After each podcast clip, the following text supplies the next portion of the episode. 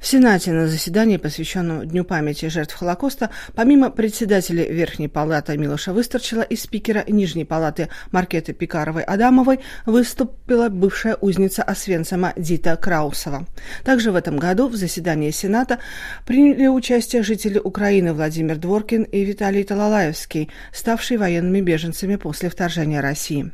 Выставка фотографий Штепана Барташа «Невидимые синагоги» показывает те места Чешской Республики, где где некогда стояли синагоги.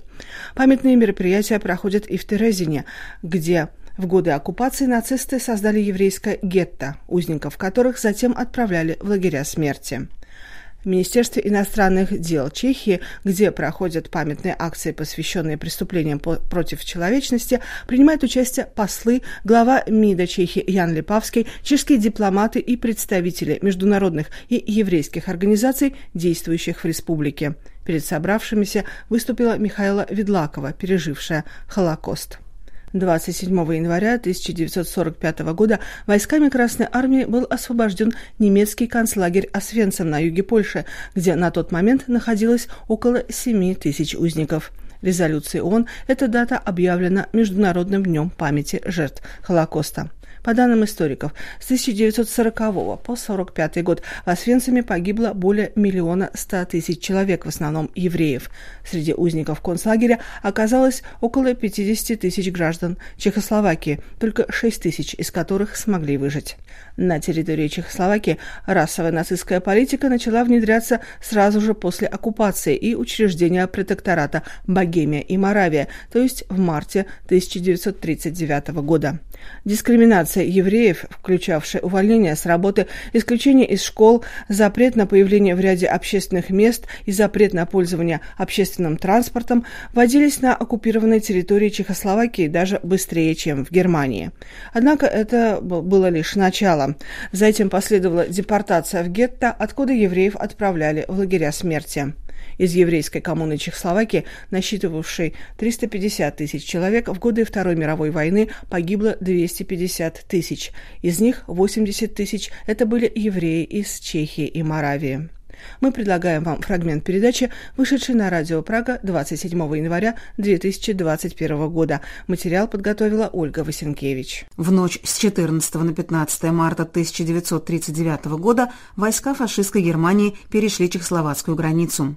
Под давлением Берлина президент Чехословакии Эмил Гаха был вынужден согласиться на нацистскую оккупацию чешских земель.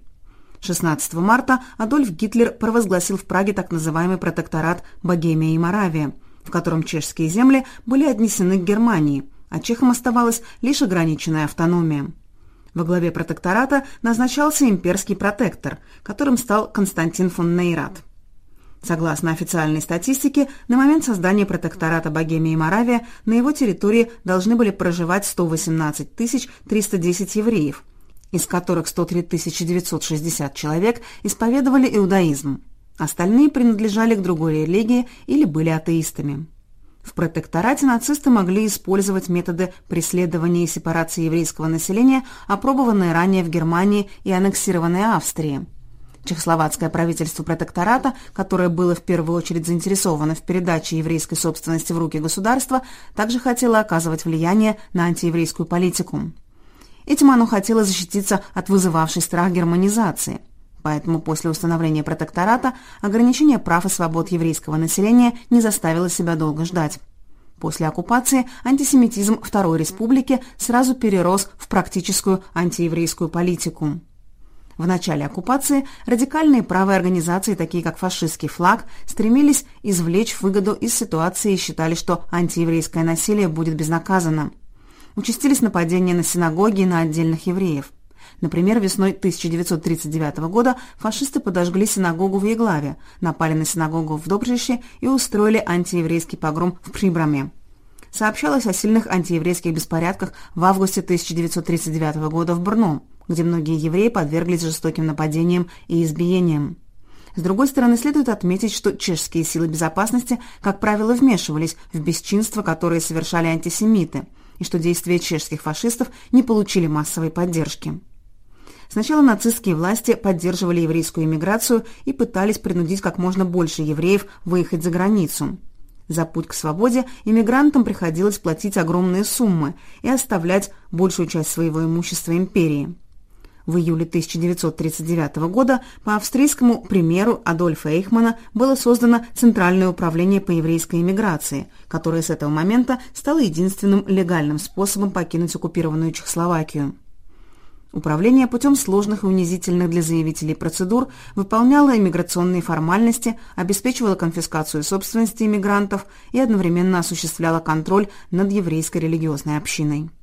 Однако покинуть страну становилось все труднее. Число государств, желающих принять еврейских иммигрантов, неуклонно сокращалось. Западные страны, сопротивляясь наплыву беженцев из Германии и оккупированных ею стран, устанавливали очень низкие годовые лимиты – это относилось и к Палестине, куда бежали в основном члены сионистских организаций. После начала войны количество возможных мест иммиграции еще больше сократилось, и в конечном итоге беженцы полагались в основном на то, что им удастся попасть в страны Южной Америки и Шанхай. Судьбы тех, кому не удалось эмигрировать, легли в основу трагедии Холокоста. Когда началась Первая мировая война, Петру Бахраху было всего 10 лет – přišel ke mně můj profesor, Tochten se jmenoval. Однажды ко мне пришел мой учитель. Это был очень хороший человек по фамилии Тохтен. И сказал, что меня ищет. Меня тут же отвезли на вокзал и посадили в поезд. Так я отправился в Ружемберг в Словакии, а оттуда в горы к дальним родственникам, у которых я и скрывался год. Потом в один прекрасный день меня схватили и отправили в Ружемберг. Это произошло в начале 43 -го года. Молодых людей уже не было, все были депортированы. Так меня записали в транспорт со старыми людьми. Я все время отставал и хотел как-то улизнуть. В итоге меня посадили в последний вагон. Он был очень старый, пол там прогнил.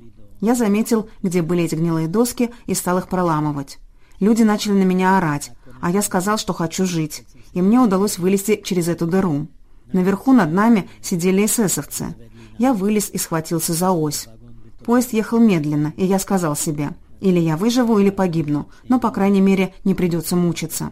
Так я сделал несколько кувырков, и ничего со мной не случилось, хотя мне показалось, что по мне стреляли. Jsem dělal několik kotrmel, co jsem viděl, nic se mi nestalo. Zdálo se mi, že střílejí. Вспоминает Петер Бахрах.